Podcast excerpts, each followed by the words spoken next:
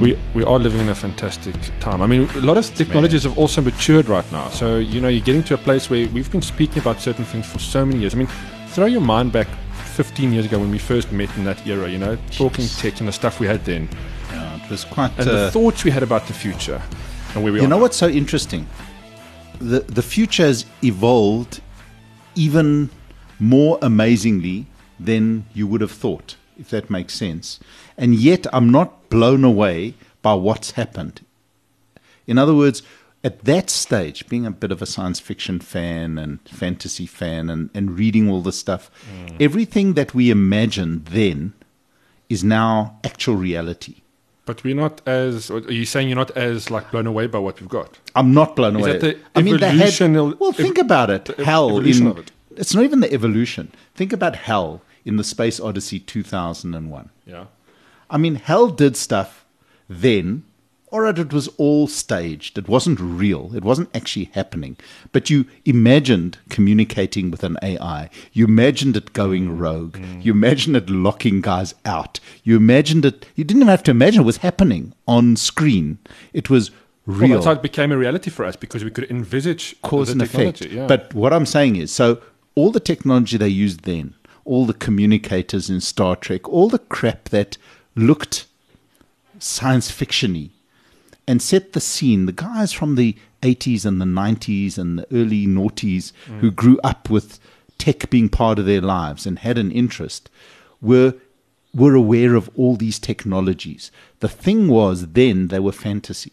They weren't real and yet they were part of the conversation. They were part of what you watched. they were just one step removed because we didn't Yes, have the tech. you couldn't walk into uh, Dion Wired and buy it, Mm. But it, it existed in the consciousness of all of us. And maybe, maybe that's why it actually does exist today. It needed someone Yeah, to dream about yeah, it, The idea or the, the technology execution. and they've executed. I mean, AI now, you can have a full on conversation with HAL mm. in real. Watson's shown it. Lots of guys have shown it. Siri's a bit doff, but Google Assistant is getting there. And I mean, that's available in a 450 buck Android phone that you can pick up at the corner cafe. It's crazy. So, we've, we've, okay, we've jumped ahead of ourselves here. anyway, Welcome to the best in tech. That was a little impromptu intro with uh, Steven, my guest, Steven Ambrose. Welcome to the show, Steven. thank you. Tell uh, tell us a little bit about what you do. I mean, we've heard you for the last minute or so Uh, going um, on. going on about technology. Um, but where, where do you fit in the space? I mean, we, we've known each other for many, many, many years, just hovering around the media space, um, talking tech all the time. This has been a podcast a long time in the making. But tell me, tell, tell us a little bit about what you do. Where, what do you Okay, well, my history is very, very interesting. I've always loved tech. From when I was a little boy, stole my father's hi-fi set. In those days, I must tell you, this is dating me. It had valves and a magic eye, and I stole this thing, and I was fascinated by it. So I pulled it apart, I rebuilt it, I made it better, and that one thing led to another. Then I became an accountant. Don't ask me how that happened. That was- yeah, but I did jump. it. I became an accountant. And as soon as I could, I escaped. But what I did all through the years that I studied is I actually was involved in tech. I imported, built, distributed audio equipment because in the 80s, that was the technology The of audiophile choice. was the tech, yeah, Yeah, the geek, yeah, that was the high tech stuff. If you wanted to be into tech, I mean, computers in those days filled rooms and needed special floors, and you know, Mm. wasn't there was the a stuff you whole- tinkered with at home. No, no, there was no tinkering going on there. Hard drives needed forklifts. Good old days. you know, in the days when metal was metal and hard drives were bigger than rooms. Anyway, and they were eight eight meg. There And you now go. we're sitting with, I just did something on uh, M.2 uh, Yeah. SSD. I mean, that thing is the size of a Oh, stick. it's a right? little little stick of chewing gum. Ridiculous. And off you go. So anyway, so that got me into it. And over the years, my interest in technology, audio, music has just continued growing. And fascinating over the years, did lots of things. But in the end, I landed up becoming a consultant in the technology space. So I work with a lot of companies on near future technology challenges. I'm not a futurist. I don't deal with, you know, the stuff that's coming in 10, 20, 30 years mm, time. Mm. But every company, certainly companies in South Africa and a lot of multinationals who come into the country, there's specific challenges that exist within the the operational technology space that need explanation. And it's not like people don't know what they are. It just needs an external view, someone who's got a nice helicopter view of what's going on. And having been in the space, operate in the space for so many years, been to all these conferences, understood how all the technologies hang together, I work with, with a lot of companies to help them to integrate this into their planning, their strategic planning going forward, and operationally, how does it actually fit into what they do and how they do it? So, in some ways, I play a catalyst.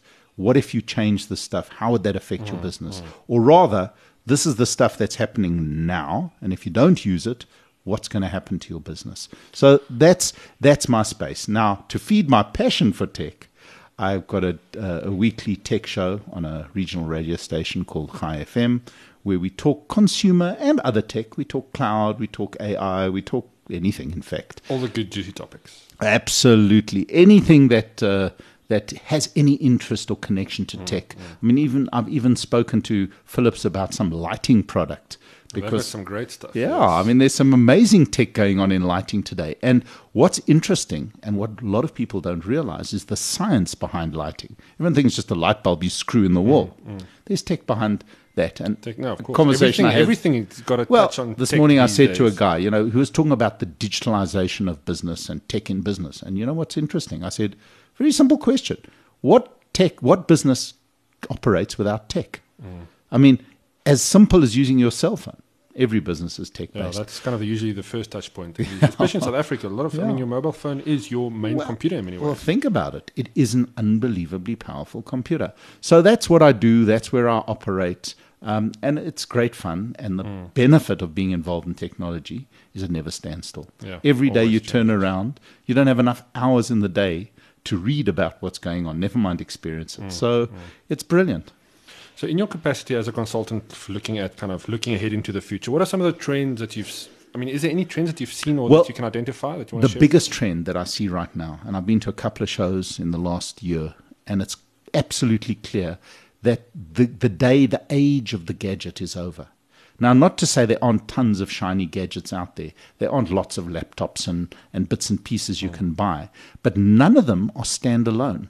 You know, at one stage, you used to go and buy a thing which did a thing. It had a function. It could be super high tech. Hmm. It could be hmm. whatever it was, but it was a thing. Your hi-fi is a perfect example. Well, yeah, played music played on music. the radio, and it did an L- had an LP and maybe a cassette deck.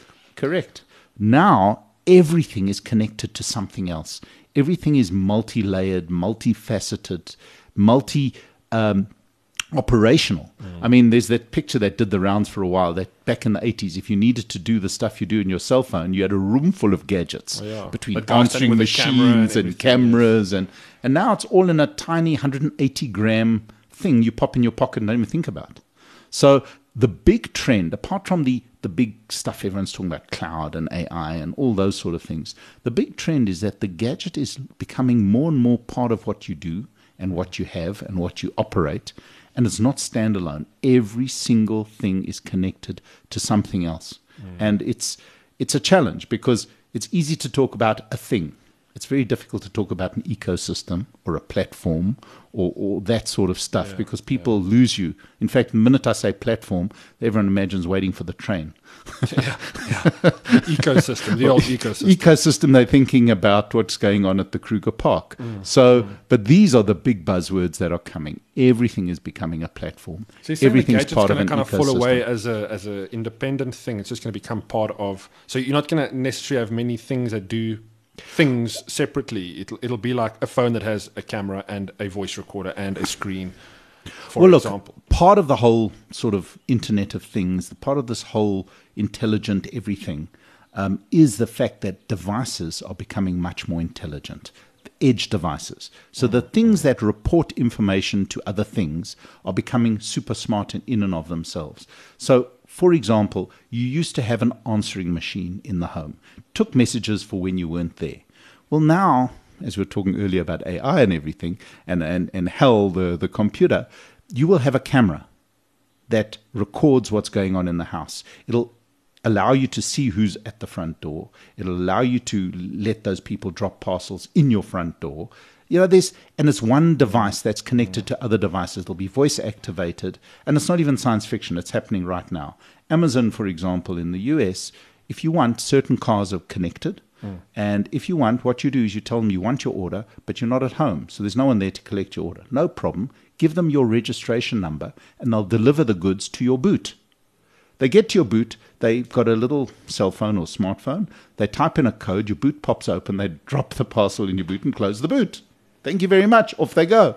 Um, or even better than that, if you buy one of their special doorbells and uh, door locks, Oh, yeah, when they get yeah. to your door, they put in the code, your door unlocks, they pop it inside and close the door. So Technology like that is fantastic, but also, I mean, it's the kind of thing that works in only works in certain societies where trust is is an expected norm, I guess. Yes and no, but this actually gets around the whole trust thing. I mean, it always freaked me out. I've got mates who live in San Diego. You order something from Amazon, they're in a suburb like where we are now. It's mm, very mm. simple.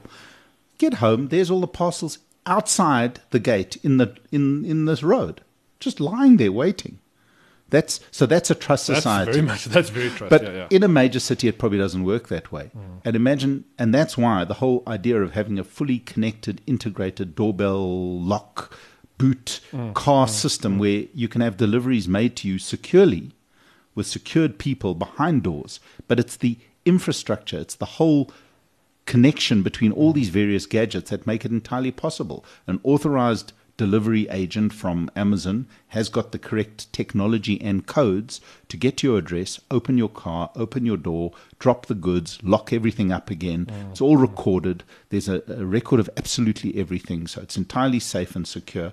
And and it's that level of connectivity amongst various gadgets that is going to change was not going to it has changed everything that's why i'm saying it's always great to have the latest smartphone it's always great to have the latest don't know what else we talk about but come to think it just struck me yeah. Yeah, yeah. Um, but in and of themselves they're useless shiny useless things unless you put a sim in Mm-hmm. the minute you connect that smartphone to the network suddenly it becomes everything Isn't that a scary thing? I mean, your, your this device you spend so much money on is essentially worthless if it doesn't have an internet connection. correct but That's that's a scary thought. Even with a SIM card and making just calls, it's still But your home becomes limited. useless without a SIM card. Your car is going to become fairly useless without a connection.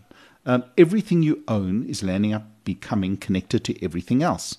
And that is where all the change is happening because business processes are changing, companies are emerging, services that you never even thought of. Uber is the classic one, everyone talks about Uber. But all these things were never possible in the analog era. And that's where we're going. And we're getting to the point where we're post digital. In fact, talking digital is pretty stupid because what isn't digital? What mm, not mm. electronic? What isn't connected at some level? When last did you walk into a shop and get a handwritten invoice? I mean, a simple little thing like that. Yeah, yeah. You know, so we, and all that stuff is becoming automated. That is mm. probably the next huge trend. So we've gone digital, we've gone connected. Everyone's connected at some stage, even in a place like South Africa. I mean, 95 million cellular connections in a in a country with with around about 55 million people, give or take. So, I mean, that makes no sense. And if, in fact, if you start adding some of the other types of connectivity, machine to machine, and that, probably we're talking over mm. 100 million connections in a country of 57 million people. Why? Why would you want that? And the reason is because things are connecting, and things need, you know, ostriches, uh, traffic lights, you name it, are connecting. So, yeah, absolutely, we live in a in a crazy time where the technology is becoming less visible, but much more useful than it's ever been for the general people, and even those that don't. In fact, those that have never had an affinity to tech, like I look, I go out, you, I can know, go out hunting for the latest thing. Most people don't get, care. Yeah, they just, just sit Just around and they wait for it to life. happen. Exactly. But suddenly, the stuff is happening at a level and a and a, a scale that is actually changing everything. Predictive analytics, another area that is becoming a huge, huge thing. All the big guys, AWS, that's Amazon Web Services, Google Services, Microsoft uh, with their Azure platform, uh, IBM with their Watson platform. These are all server based, massive server based platforms. They're all coming to Africa. The first uh, IBM instance is happening in Kenya, much to the horror of South Africa. Yeah. Um, but AWS is coming to Cape Town and Joburg yeah. now. It's on, it's live. Well, once you've got a connection to a place, right, that barrier to entry to that place is so much so much less, so much easier to get into because once you've got a connection, you you kind of connected to the outside world, you're connected to these services. Correct. And that's like you're saying, it's it's that's what the, the IoT, the Internet of Things, is really going to Well, yes and no. The biggest, again, the hype and the buzzwords. Everyone's heard the hype. Everyone's heard about Internet of Things. Mm. No one actually understands what it means. But when you see the truck going, we live near the Delta. You see the them setting up a an event at the Delta, and a million chairs arrive, and a whole host of portable toilets, and all sorts of bits and pieces. Now, imagine if all those things were connected. Hmm. Now, hang on, stop imagining. A whole chunk of those things are connected. They know where every chair is. they know where every toilet is. They know where it moved from. And once you've got that sort of information, how does that change the way your business works? Because if you know where everything is and you know how long it's been in use or what it's doing at any particular time, whether it's moving down the highway, things like that, it changes the way you think about what you do with people. Yeah. The same way as Uber having a system like that where they know where every car is, that where there are 30 cars looking for one guy who says, I need a lift. Suddenly the whole system that designates which guy picks it up, how he gets there, that type of stuff is really smart. And instead of waiting 20 minutes and waving your arm in the air for a taxi, you hit a little thing on your, your smartphone, and four or five of them whizzing around, one of them comes and picks you up in a minute. And that's the type of efficiency that the Internet of Things, and those are all Internet of Things because the car's connected Hmm. to the platform, um, the, the washing machine's connected to the platform. So these are Your real. fridge, can your fridge tell you what your what food you have Yes. in your fridge these days? oh, listen, if you're prepared to spend the money, um, both LG and Samsung Yeah, have got yeah. fridges with cameras.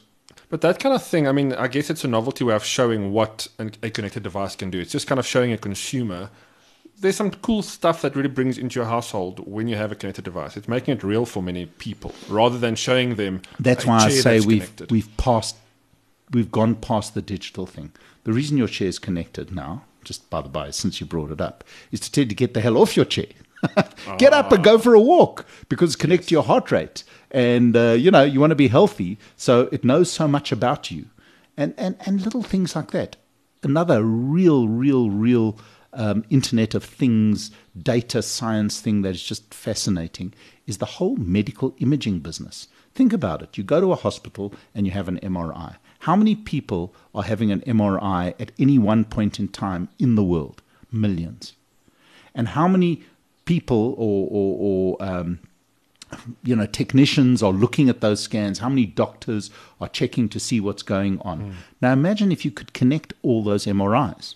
Okay, let's stop imagining. Guess what Philips and Siemens and these guys who make MRIs are doing? They're connecting all these things because they're digital. The data's stored somewhere. Well, now it's not stored somewhere. It's now stored in the cloud on a platform like AWS. And any doctor can look at it. If there's no doctor available locally, like in Correct. Africa, many ways, just Correct. have somebody overseas. I saw a product look at it. now called a doctor in a box, which was being highlighted at, a, at an event this Mm. week in Johannesburg. Oh, But basically, it's a complete diagnostic tool in a tiny little box. And what it does, it has connectivity. So a doctor sitting in Kigali or in anywhere, Mm. doesn't matter, can send this little thing out with a technician. He plugs it on, checks your heart rate, everything, and he can diagnose you remotely without ever being near you. But smarter than that, all that information, as I said with the scans, gets centrally placed on a database. And then this massive computing power, all this, I won't call it AI, but this machine learning can scan through 3 million brain scans, whereas the average doctor may not, may not see a couple of thousand in his life. And certainly that must also have a massive impact, uh, a beneficial impact on understanding humans, Exactly. understanding disease, Exactly. what happens with the body, because we don't know much really. I mean, we, for all that we do, there's a lot of things we don't know. And every time it's like an onion. Every time you peel a layer, there's another layer of understanding. But the difference is in sheer quantity of data. Things can be understood and viewed in a way that have never, ever been done before in the in the entire existence of humanity. Mm. So there are such subtle I mean, it's all cool to have a smartphone, but I mean, when you think about where it goes, where it connects, how all of this stuff is hanging together, and more fundamentally, how it's changing what you're doing. The predictive stuff is ridiculous. So, mm. for example, if the if you've got a business platform that's running and you sell ice cream, and you know from all the data collected that there are five events in your city that week, and you've got a connection to the weather, so you know if it's going to be hot or cold, and you've got the data for the last five years of sales that on a cold day you sell 20% less ice creams than on a hot day. Mm. And you know where these events are because, and you know the people are all moving towards those events, and you know where to place your little ice cream trucks. Yeah, yeah. You can completely change the way you sell a silly little thing like a popsicle. You're not guessing. You're, taking You're no out, longer you're guessing. Absolutely. decision. Because if you don't have any, you can't sell any. So, as a business, if you use this data and you use all these sensors and you start picking up information, where the information is freely available, event information is freely available. It's all Well, that was going to be my next question. Like, it's fantastic to have all this data and the capability to capture all this data, but what we've seen with uh, companies like DNA, uh, 23andMe, you know, the DNA Mm, company, and, and what is what what has been said that they are basically, you know, recording everybody's DNA. It's that value. There's a lot of value in owning that right. Apparently, you sign away the right to own The information The attached to your yeah, yeah. DNA. I mean, when we're looking when we're looking at a more practical example for you know for lack of a better word, the IoT landscape. What about you know for this business owner? I mean, if the data isn't freely available to him, if he has to pay lots of money for that, where where do you think there's going to be a balance? Well, I I think, you know, when you get back to where this all starts, data, I mean, for many years I was involved in actual market research. Hmm. Now, you think about how that industry has changed. Go on the web, anyone who's semi proficient at trawling Google and the various Wolfram Alpha and the various information sources can pretty much find out anything about anything. You want to know about consumer preference? It's on the web. Mm. Why? Because it's been picked up by various sensors, by, by not what people say they do, but what they actually do. The biggest flaw in any research was you spoke to people. There was always bias, call it cognitive, whatever you want, but people told you what they wanted to tell you. So you'd have to do a thousand or 10,000 samples to get a, a pretty good idea of what's going on. yeah. Today on the web, to get a, tenth, a sample of 10,000 is nothing. You can get a sample of 10 million just through a click of a smartphone. So, where we sit in the world is that information may still have a value and it may still cost money, but generally, absolutely everything you want to know about pretty much everything is available to someone who's prepared to look. And if that someone is a computer program that can sift through this information quicker than any human be- being can, you can generate unbelievable amounts of data, not for free, because there's a hmm. cost of doing this stuff and a cost of using the platform. But the difference is 10 years ago, only companies that could afford data mining processes and systems and scientists and whatnot were massive, massive companies. Today, you can have processing power that makes that look trivial and data capturing ability and sorting ability and AI platforms, you name it, for, the, for a couple of dollars.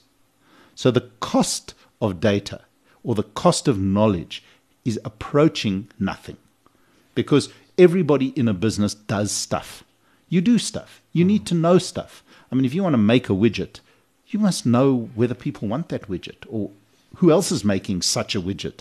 So if you you think about it, whatever you do in life is based on knowing what's going on around you. Mm. Whereas before you'd find guys just doing stuff. You're winging it. that's what that's what makes the internet so fantastic. I mean, Yeah. you, you, you're 100 percent right when you say that. You know, everything is out there and available. I guess it's how you dissect that information. Exactly. Exactly. And and and that's what's so cool about the era we live in. If you really want to find out something, we we 100% are way past digital. We way into the fourth industrial revolution as people call it. Mm, mm. We're in the knowledge economy. People are on about AI taking jobs. But trust me, which person under the age of 50 you don't know who's not involved in some form of techie apps, I don't know, doing something in the way of technology focused mm, stuff. Those jobs did not exist 10 years ago. None of them. Not one. So I believe it's actually going to bring an explosion of better quality jobs. Definitely. No, there's going to be a whole array of new requirements Stuff for we haven't people even to thought do. about. you know, and stuff that technology, I mean, yes, technology will get clever, but whether people demand the human touch or whether people just, uh, our guess would be better doing certain things themselves. There will always be human involvement. A hundred percent. And I mean, a lot of people are saying, you know what? Everyone, you go to these restaurants and you see four really intelligent young guys sitting or ladies and sitting around the table, all playing on their smartphones instead of talking. Uh-huh. I think that's a phase that'll go away because, truth be told, the interfaces we have today are very visual. Mm. They're very touch based. They're very physical, is maybe the right word. But those physical interfaces are going to go away really, really, really quickly. I mean, I was joking about how dumb Siri is. I'm playing with iOS 12 right now. They've improved Siri by an order of magnitude. I mean, it's coming. They've done a lot of work. They've kept very quiet about it, but it's by an order of magnitude better Comparing than to the, to the other older? Siri. Oh, to the older Siri. But comparing it to the other guys out there now? Difficult to say because it's very beta, does weird stuff every now and then. But Google now has become so good, or the Google, you know, the mm. Google voice activated platform has become so good.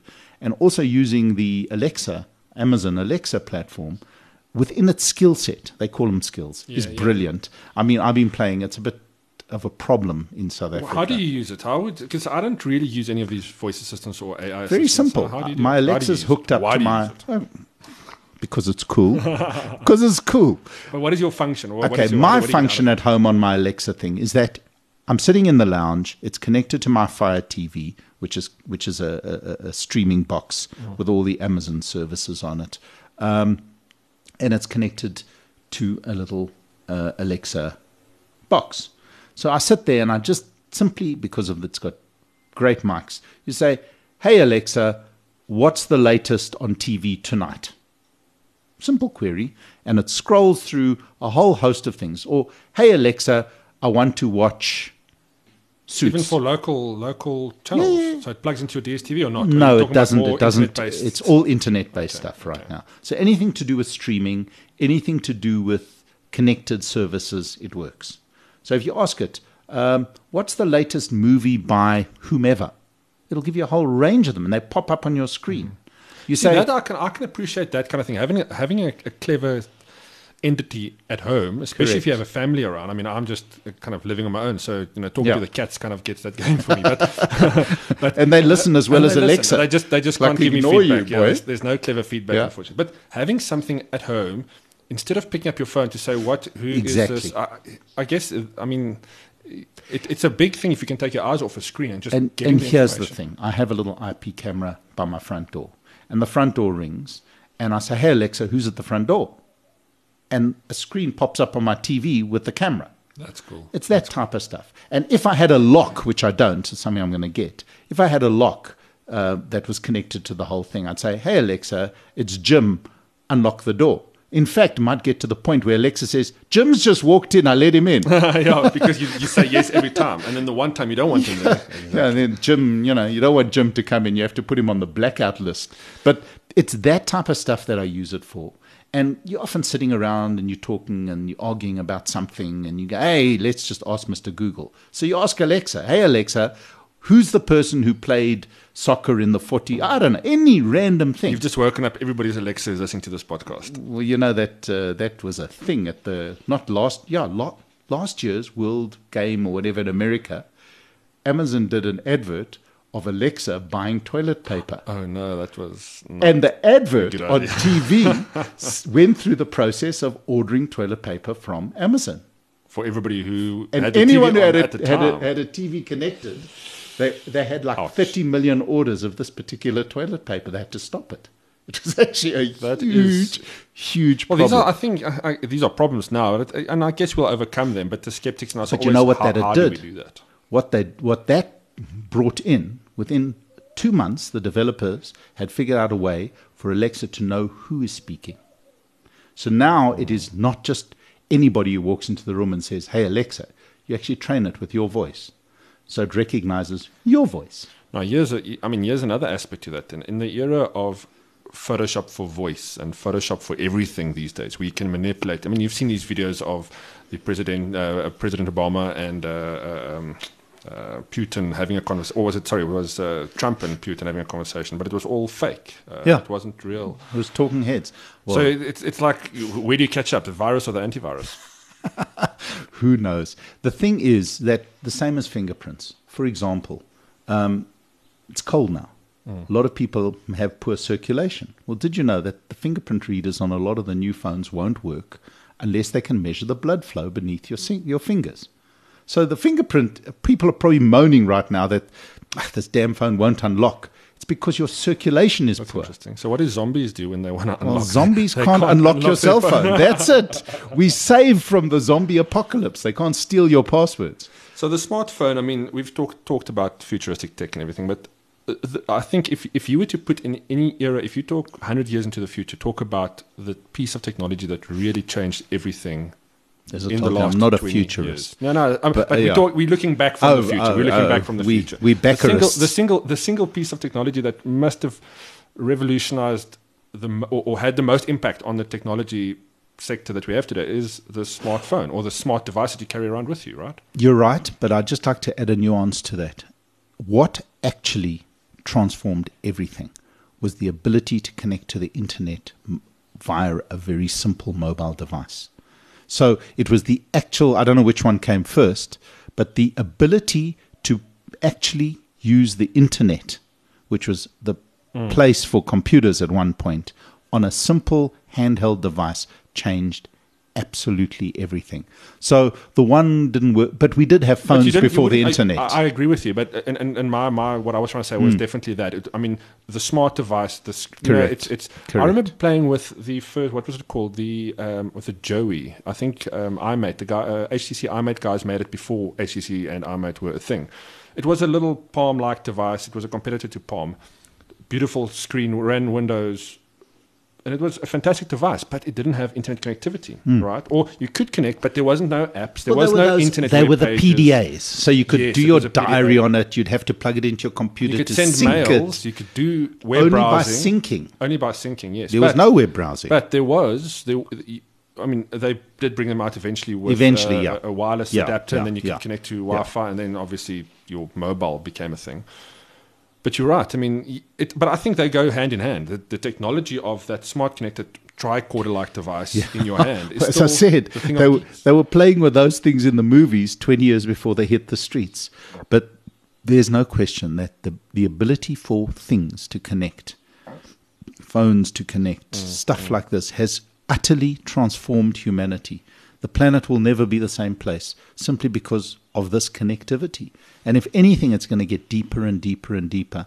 And going forward, not even into the, the far future, the, the connectivity will become so much part of what we do self driving cars, mm. or even not self driving cars. There was a trial very recently between Ford, Volvo, and a couple of other manufacturers where they weren't talking about autonomous vehicles, they were talking about connected vehicles amongst themselves using 5G technology. If all the t- cars can talk to each other, So- know where they are in relation to each other. Exactly. So if you're screaming up behind a car and you've fallen asleep at the wheel, and the car in front is shouting at the car behind, guys, this is not looking good. The car can wake you up, make a noise, blow Or a hooter, or and slam the Oh, brakes slam the brake, at the same time to stop all sorts of accidents. So the connectivity at that level is totally human based, but with a level of autonomy that can only improve life and traffic and all sorts of things Oh, that, that can drive you nuts if if you know cars are doing things. I mean, I don't know if you've noticed, but in the afternoons coming out of Sandton, you can see which guys are using Waze. you can absolutely see which guys are using taking the Waze. same route. They're all taking the same route. They're all ducking into the most arbitrary little roads you never thought about. The roads that I've been taking for years before Waze. Yeah, but, they- you know, but some of Google us are also- meat Google- GPSs. If, if what I can look I at say? my phone GPS, I mean, the, the, I use it every everywhere I go. I mean, even if I know where I'm going to, I put it on because I often want to redirect, and because you don't know a lot of the routes around your main routes, you don't know what's there. You also don't know what's there. That's but to be the able most to zoom out important thing. quickly, see what the location Yeah. is, you know, quick getaway routes if you need that type of thing. I mean, it's, again, information that's driving your decision to drive, right? Exactly. And it's that sort of predictive stuff and that sort of information that's in the pocket of your in your pocket, in your hand. It's just, it's just absolutely ridiculous, and you you you get used to it so quickly that you can't imagine living without it. And that's that's the universe we live in. we're living in. Yep. Just hope that solar flare doesn't uh, EMP the No, EMP planet. takeout. That could be a problem. Well, that's a real It's a real- post-apocalyptic Look, type it's a vibe. real. I mean, I mean, it, we, nobody knows when it's going to happen, but it's a real thing. It could happen. You know, it's not like this has never happened in the history of the world before.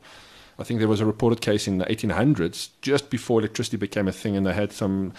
I think most of the world's telegraph towers were blown out by an EMP. I haven't heard of got- that. I must actually go. I'll That's actually that link. very interesting because But it wasn't a blow. It wasn't a massive impact because it was only telegraph towers. No, no, nothing else was connected. There was no other technology. So yeah, we we're living in interesting times. Well, listen. Uh, interestingly enough, having spoken to a couple of the guys, you know, Microsoft had have recently in the last two years they had a couple of these security conferences, and I actually happened to speak to a guy about this. And the the thing, the big news then was the Russians hacking the power grid. Oh yeah. You remember that whole story? And, and they actually ended up backing the what presidential election. Yeah. I don't know which, tactics. yeah, I don't know which is worse. But anyway, but what this guy was saying about this whole story with the hacking of the grids is that in many ways, because of this EMP and security, a lot of these things are super hardened against these sort of attacks. Because we don't need a solar flare to take everything out. There are nuclear weapons that can generate massive EMP No, sure. Shocks, uh, etc., etc. Everybody So- will get re- everybody will get affected with a with a global kind of. Well, think of the chaos that ensues in Joburg when the power goes out. or when it rains. Well, let's not go there. But I mean, the truth is, with all this Eskom stuff, we've been living in a, in a universe. All right, you got to have a generator and whatnot. But imagine, but think about what goes on in at work when the computers go down. No one can do Anything. anything. Mm. People leave work. Now that's the world you live in. So imagine if they go down or the network goes down permanently. Well, we remember a few years ago when Seacom went down. Yeah. It was a problem. Yeah. You know, everybody's internet went because that was the only capacity we had. Now, just to just mm. to kind of move on before we get to the end of the show. I mean, we, we talk about cell phones throughout this conversation, and one of the things I really wanted to pick your brain about is, I mean, obviously mobile phones now are fantastic. There are so many great devices, so many great options, but they all look the same. They all pretty much function the same. I mean, and, and this does support what you were saying earlier, where we are moving away from the kind of gadget era. There's only so much you can. You, there's only so many ways you can reinvent the wheel or or the form factor. I mean, I'm very happy with a square-shaped phone, some nice glass in front, not too thick. You know, I don't mind a thicker phone as long as the battery's there. But what is the future of this device that we love so much that's in our pocket? I mean, are we going to see something new in the next few years that's really going to blow our minds? I don't think so. As I said, I think that the, the gadget itself will dematerialize into a an ecosystem and based on all sorts of platforms. I love these words. But anyway, Platforms, yeah. the functionality that you obtain from these various devices will become part and parcel of every device. So, a car without a screen, a car without connectivity, which will have Waze and all the stuff on it, will become something you can't buy. So, you won't need to use your smartphone for Waze because the car itself will have all that Sure. built but in. your phone will still be an important part of your. No, yes and no. Person, right? Yes and no. Or some You- device. A, com- a, a portable communication device or one that's part of your, your daily sort of put in your pocket. But Mm. it might, because everything has got screens and because a lot of things will have voice and a lot of things will be visual. So a holographic type, I know this sounds like science fiction, but it's not. Sounds very plausible There, there are a lot of them out there that are doing it. You'll be able to get little pop up information wherever you go. Mm. So, because your information and everything's connected will follow you wherever you go, the need for a personal touchscreen type device may not be needed. So, the smartphone might become a credit card or a type of little disk that you keep on your keyring, which will then interface with everything you connect. So the screens will become the screens in your car, hmm. the screens at your desk, the screens on your wrist. There'll be a million different ways for you to communicate using multiple different screens and holographic type projector things and and stuff. So you'll walk hmm. into a an elevator or a lift as we call it in South Africa, hmm. and there'll be a screen in there and you'll need to know something. You'll be able to ask your personal device to just put it up on the screen there. So Just hope those. I guess it's going to Some make of it's public and some of it's yeah, Some of it's going to be public, some of it's going to be private. I guess it. It make. I mean, we've seen. I've seen this type of thing in. Uh, in at least one movie before, where you throw things. around. Plenty. I'm not talking about Minority plenty. Report here. Oh, but you got it was- now. I've got a keyboard that can do that. I mean, I take a keyboard. I've got one keyboard for two computers, totally separate Oh, yes, computers, yes. and I just swipe from the one to the other, and it sends the doc to the other computer. That's what app is that? What app are you using? It's it's on a it's not it's an app that comes with the Logitech keyboard. Oh, I must look into that. Have a look at it. So what you can do, and the mouse. So you can actually So it's a hardware thing, not a. Not a it's soft- hardware, software. combined hardware and software. As long as I'm on the same network, I can share a document across two completely separate things using the keyboard. So I just swipe across, and boom, the information moves across. I just use So- Dropbox for that, but I like your idea. You're, Yeah, you're but- way better. But this works just as well. Then you can work on it on this one. Let's say you, it's a very powerful computer, like you've got a couple lying around here, and you want to do some really heavy graphics or some Yes, some yes. stuff on video, and you just want to send it to another computer to watch, which Oh, is. Okay, great. that's so you can just do that, and you can move stuff around, and ultimately, data will be wherever you need it. The day of having data in discrete pockets wherever is gone. I Oh, mean, yeah, yes, it now. computers will have to be, uh, phones will have to be smart, and computers will need to be powerful. But more and more, a 128 gig SSD is more than good enough because who stores everything on their computer?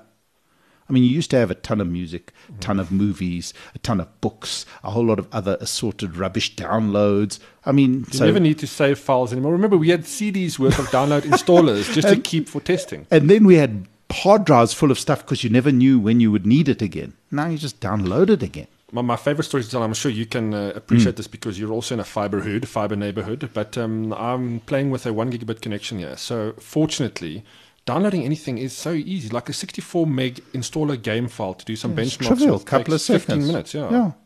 It So is- I mean, so data isn't, but yeah, not having that it does limit certain things still. But fiber in general is, I mean, you can do anything with. it. But it's not even fiber. Fiber's the backbone. There's no question. Fiber's an Sure, amazing sure. thing. But I mean, you must. I played with some of the real commercial trials of 5G. There's cities in America going live with 5G right now.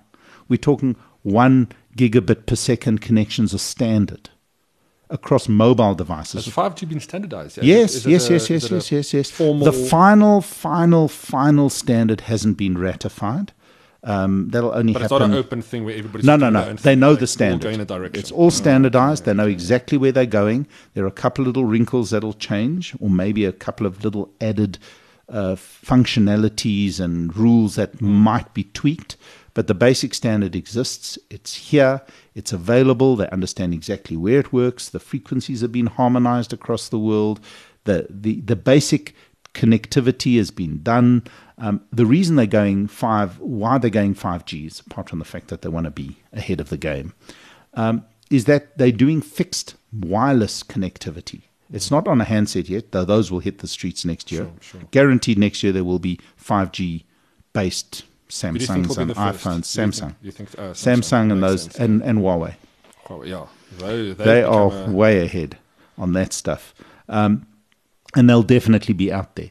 But the, what they're doing with Ericsson and uh, our friends at, uh, I've gone blank, Nokia. Oh, yes. Because remember, the Chinese are not allowed in America. Yeah, yeah. But so it saved Ericsson and Nokia having 5G I'm sure they in were America. very happy about that. as Oh, very happy. yeah. Anyway, they're rolling out these systems and they're rolling out little like modems, hmm. And it's just modems. everywhere, and it Yeah, just covers everything. and you've got massive, massive speed and connectivity. But it's not the speed, it's the sheer capacity. Hmm. So thinking about a one gig line to the home as being absolutely mind bogglingly revolutionary right now, in two years' time, it'll be commonplace. Yeah. Anyone's on a, you're only on a 100 meg line? I mean, how can you live with a 100 meg line? But it does get to a point too. I mean, uh, and, and this is why I like. I, mean, I do Hmm. refer to it as fiber because I just love hmm. my fiber hmm. connection. But once you get to a point, and I think fiber in, in South Africa, we we've kind of seen the progress from dial-up. We've been there within Correct. within the what, last fifteen years, really. From Absolutely. dial-up only to ADSL when ADSL came, it was the best thing. Three gig for five hundred or six hundred bucks. You only had three gigs of data. It was five twelve, I think, at max. Um, but it, it gets to a point where, I mean, at a gig fiber, at a gig connection, like what I'm seeing here is 200 meg is probably the most you really need because a lot of servers cap out at about 200 meg. Well, so the data you get exa- is only going to come down at a certain speed. We're also, let me tell you something, this whole fiber to the home is a bit of a scam in South Africa. No, don't say that. I'm Why? telling you, it's a scam. Please tell me. I'll tell you, and something I'm going to do a lot more work on, something I've been thinking about a lot. The fact that you've got a 200 meg or a 1 gig connection between you and the ISP is one thing. For sure, for sure. Easy to do because fiber essentially has unlimited capacity. There is no contention con- yeah, on yeah. that link. Yeah. When you get behind the scenes at the ISP, things change dramatically. Suddenly, you contend like mad. So the average home uh, connection could be contended 50 to 1. Also depends on the opera ISP, right? It does depend on the ISP, but all of them for consumer grade in order to make a bit of money. When you're paying business sure. and you're paying 30,000 Rand a month for a 100 meg line, you know you've got a one to one connection to the internet and no mm. one's on mm. it. With a consumer where you're paying 1,500 Rand for that line, you know there's at least 50 homes or 50 other users contending your line. And then the capacity from the ISP to the to the global internet suddenly becomes massively contended for what you're doing. So you might have a thousand megs to um, the ISP, and then things slow down dramatically thereafter. But again, I mean, the ISPs that do that in a bad way, obviously, you know, they're going to lose service. People are going to start talking. But the guys that don't, I mean, Correct. the guys that I'm with, Cell Yeah, C, for yeah. example, they offer. I have only had good service with them because I've never had a day's worth of kind of contention issues or download issues or you know just Oh, capacity issues. Correct. And I'm I'm not saying they're the only guys, but it comes down to your experience, and I would advocate that to other guys. No, no question, no question. I think, you, but the problem is it's not very easy to understand what's happening because the gap from a 10 meg ADSL line to a 100 meg fiber line is already so dramatically better that you don't realize what's going on. But try running two 4K TV streaming in a home at any point in time, along with 30 other devices. And I don't know who has that. It's probably someone in this room. You, I, I think I think you, I'm I'm looking at him. Even on a 200 meg line, you run into trouble. Really? Yes. So it's about what, like let's say a handful of devices, twenty or thirty, with two large diff F4K TVs. running two 4K TVs and a couple of other devices running in the house at the same time using a high speed mesh network and fixed line for a whole lot of other devices, I run into What trouble. uh, what routers are you using? What they wireless call routers? the wireless routers I'm using are something called Fritz boxes. Oh, I've never heard How's of that. that? Now, Fritzbox are one of the biggest manufacturers of CPE or consumer premises equipment in Germany, and they very, very good devices. They've got two things that most people don't even realize you need in a, uh, a Wi-Fi router: very fast processors and lots of memory. And think about it: when you had a 10 meg ADSL line, how fast did the data move? Yeah, yeah. It was incredibly slow. But when you're talking about 200 meg line, and the average speed for a 4K TV is 15 megabits per second, not megabytes, megabits per second to sustain a 4K stream. So your Wi-Fi's got to be capable of that on a continual basis. Your network's got to be capable of that on a continual basis. And all at the same time, you're it's still busy talking to all sorts of other devices. So your iPhones are updating, your Android phones are playing games. You know, it doesn't matter what you're doing, your stuff is all talking.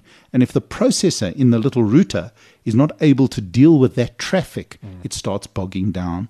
And so many people get these cheap, horrible little uh, routers like the giveaways. Yeah, yeah. the 300 and 400 buck or 500 buck ones. No, and then they wonder why their Wi Fi is so shitty. Or they're always there rebooting because what happens, the tiny little processors there either run out of capacity or they run out of memory Mm. and then the thing crashes. So then it freezes. Then it won't give you an IP address, you can't connect. Oh, you then you go and reboot it. On the the complaints groups where people Yeah. say my Wi-Fi isn't working. I think that's kind of the consumer's next, you know, understanding Well, what technology needs to work. And with. mesh networks and, and Yeah, things like this networks. really make a I'm difference. running one of those here, and Yeah. to be honest with you, from moving away from the bundled router that came with my fiber connection to a mesh router, it's the Netgear Orbi. well, that's the same What- sort of thing. and I'm getting I'm getting 400 meg Wi-Fi speeds anywhere in this house, anywhere on the property. Even in the corner there, it drops down to about 50, I think, behind all the seven and walls. that's But wow, those are sort of things that make a huge difference. I mean, the the this Fritzbox router, for example, connects itself when it works the mesh. I'm getting a connection between box to box of 975 megs because it's using a three by three MIMO Yes, connection and it's a separate dedicated channel. and it's a completely uses. separate channel which doesn't affect Wi-Fi. So it's actually better than running, almost as good as running a physical cable. Yeah, and, and and if you look at the time and effort you spend, I've ran cables here, and Well, it is South Africa has a pain. problem. A There's bricks and mortar and all sorts of things. It's hard to run cables. In America, it's easy. You know, it's, everything's chipboard. Mm. But up until now, it was really the only the only Correct. solution to get an access point somewhere. And that's the sort of thing that you've got to worry about in your home. So having a fast fiber connection is one thing, but then all this other stuff. And when you tell someone go out and spend three grand on a router, they go, "Are you mad? Why would I spend three to five thousand rand on a router?" And then you explain, service guys, amazing bandwidth that you've got. you've got 100 megs coming in and you've got all the stuff connecting to it Hmm. and you've got this horrible little piece of 20s tech for want of a better word trying to cope with it it does not work No, I agree with you 100%. And on that note, thank you so much for your time, Pleasure. Steven. I really appreciate Pleasure. it. In closing, tell me what is what is the best gadget you've played with in the last two weeks, two or three weeks? I mean, what is something that's really stood out for you? Because you always have some interesting. I've in always hand, got right? cool How many phones are you carrying on you right now? only four Oh, only only four. four only four and you wonder why your 200 meg connection isn't holding up. well at any point in time here's the interesting thing i have between 40 and 50 active devices connected to my home network I love it. I'm gonna. So- I want to come there. To see the stats on your. On uh, you route. must see what's going on that. it's just crazy How Well, much data are you using a month? between 900 and 1.1 terabytes Nice. That's a that's a nice. Well, here's the thing a 4K movie is 30 gigs an hour. 30 gigs of data an hour to watch a 4K movie, and I have two 4K TVs. I don't stream 4K then. Yeah. Yeah, and but once you stream 4K, you can't go back. The other day, at, the, I, here we go, contention. we we digressing again. but Anyway. let's go for it. Let's go for it. I was watching, and suddenly my TV went fuzzy. It dropped down to full HD. What? That's unacceptable. I, the the internet was something going on, and I couldn't watch. It was horrible. How can you watch in not 4K when you've got 4K? So anyway, that's a whole nother story. That's yeah, not many At 30 gigs an hour. Yeah, my 720 First world problems, boys. No, no, no, well. no. Once you've gone 4K, you can never go back. And I've actually seen commercial 8K. So No, no, the game not- is on. Yeah, the, game, is on. But let's not. the let's coolest tempt little gadget. I've played with, I had a problem. Well, I didn't have a problem. I had a solution to a problem. No more copper. Had it with Telkom. Tired of phone lines and crackly connections and unplugging stuff when the lightning came. So I thought, you know what? Got fiber. It's time to move on to the new world. Ported my landline number, which three people, my grand, two aunts, and I don't know who else phone Important people who need to still important use landline people phones, who yeah. use landlines, but they needed my landline phone. I own it. I've owned it for 20 years. Why would I change my landline phone? So I ported my landline phone to a, a particular company. Won't mention names now, but there are a couple out there. A lot of ISPs, a lot of people do it. So I ported my number across. Cost me 150 bucks. It now costs me 45 rand a month to own my number. And that's based on something they call SIP, SIP client. And all you need is a username, a password, and an address. With those three things, you can connect any SIP based client, be it cell phone based, be it mm. PC based, be it a portable phone, to the SIP client, and your number works like a bomb wherever you are in the world. The problem is most portable phones in the home are DECT based. Those are the ones with a little base station, Yeah. and you had to plug it into the wall. And there are SIP DECT clients, tons of them out there. Otherwise, there's SIP phones which you've got to plug in using a, yes, yes. uh, it used to be Ethernet something- connection. Oh, Ethernet, yeah. Ethernet Yeah, yeah. connection, which are all a bit clunky and a bit cumbersome. And this company called Nology, they're a local distributor Oh, of all sorts of yeah. stuff, brought out a portable Wi Fi based phone. So it's basically a phone without a SIM card. So you, you get it, it looks like a normal portable phone. It's got a SIP client built in and a Wi Fi connection. So you connect it to your Wi Fi, you input your password, your username, and your um, SIP client Yeah, address. Boom, you connect it. The best part is you can take it with you wherever you go, anywhere in the world. As long as you connect it to some Wi Fi network somewhere, it works. You can connect your portable phone. I connected it to my cell phone. That's awesome. I connected to my cell phone's Wi Fi hotspot, So and why- my home phone worked. So, I mean, here's a. Why use something like that over just an app on your phone? A SIP app on your phone. Because you can, you know, your cell phone has particular things. You go out with your cell phone. If you want to leave a phone at home, it's it's probably it's it's a home based phone. It's an business anachronism, phone for that or a business phone. If don't you've got wanna- a business line, you don't want to have it on your home phone. It's just a great solution because it's Wi-Fi based. It's simple. It works wherever you got Wi-Fi. DECT often you had problems. You know, if you moved out of the room, it crackled. Mm, the range wasn't so great. So you got a mesh network. You can wander down to the bottom of your garden. Good point. And it's just a clever, simple little solution, and it sells for about twelve hundred rand. Not bad. And so you're going to see guys popping up at the, the local coffee shop using their home phone or their office phone. I mean, it's I've got a SIP client on my cell phone, and I can receive my office number of calls on it. But it's just a cool solution because a lot of people want to keep their home phone separate to their cell phone. That's probably the only real reason. And I think, I mean, another reason, I guess, is, and we won't have this reason for long, is older older generation people who just want a phone that can just do one thing. Correct. Um, just giving them a device like this on their network, you know, you know and you can take Well- the charges away from any other landline based number. Same thing happened for my father. I did the same thing for him. He's in Parkhurst. Um, he's got a landline. Again, I think three aunts and a cousin know that number, well, and myself. But he wants a landline. Yeah. He's got his Old cell school. phone. Love it. Also, I must tell you something. Where he lives in Parkhurst, for whatever reason, the signal is always terrible. You can never hear him. That's one of the reasons I started with the rollout project, uh, fiber to the home, there, Correct. because they had issues with mobile. No, none of the mobile companies Also, a lot of places have got tin roofs, yeah, which make perfect Faraday cage, ca- you know, mm. cages. So he's got a tin roof. So you walk into his house, cell phone signals gone. like a good safe house, right? Yeah, can get away from absolutely. Tin hat house. So it makes perfect sense in a case like that to have a, a SIP based or to have a, a, an alternative. And this is a great alternative. Definitely check them out. You say Knowledge, right? Knowledgy, it's it's got it's a 300, I forget the number. But it's it's a Wi-Fi based SIP phone. It's Yeah, on their we'll it on website. the you site. can find it. I've seen it on Takealot. Um, and it's around about 1200 rand and it's really a cool little gadget. Fantastic. Well, we'll definitely be playing with that. Thanks you again, Steven, for your time. Pleasure. Really appreciate it. Where can people find you online? You can catch me on Twitter at Mbio or on my website strategyworks.co.za or techhuman.com. Or if you really want to see all my reviews, you can go to business brief, bbrief.co.za. Lots of reviews, lots of interesting stuff on that too. Fantastic. Well, we'll be seeing each other at the next event, I'm sure. Ah, no have you been playing with your Legos yet from Uh, last night's event? They're on the wall. I see yours is on your desk. Mounted Super and ready cool. to go. Yeah, geeks talking. We'll be back ch- chatting about that probably at one point again. Thank you so much for tuning in. This is The Best in Tech uh, with Regardt and Steven, and we'll be back again soon. Cheers.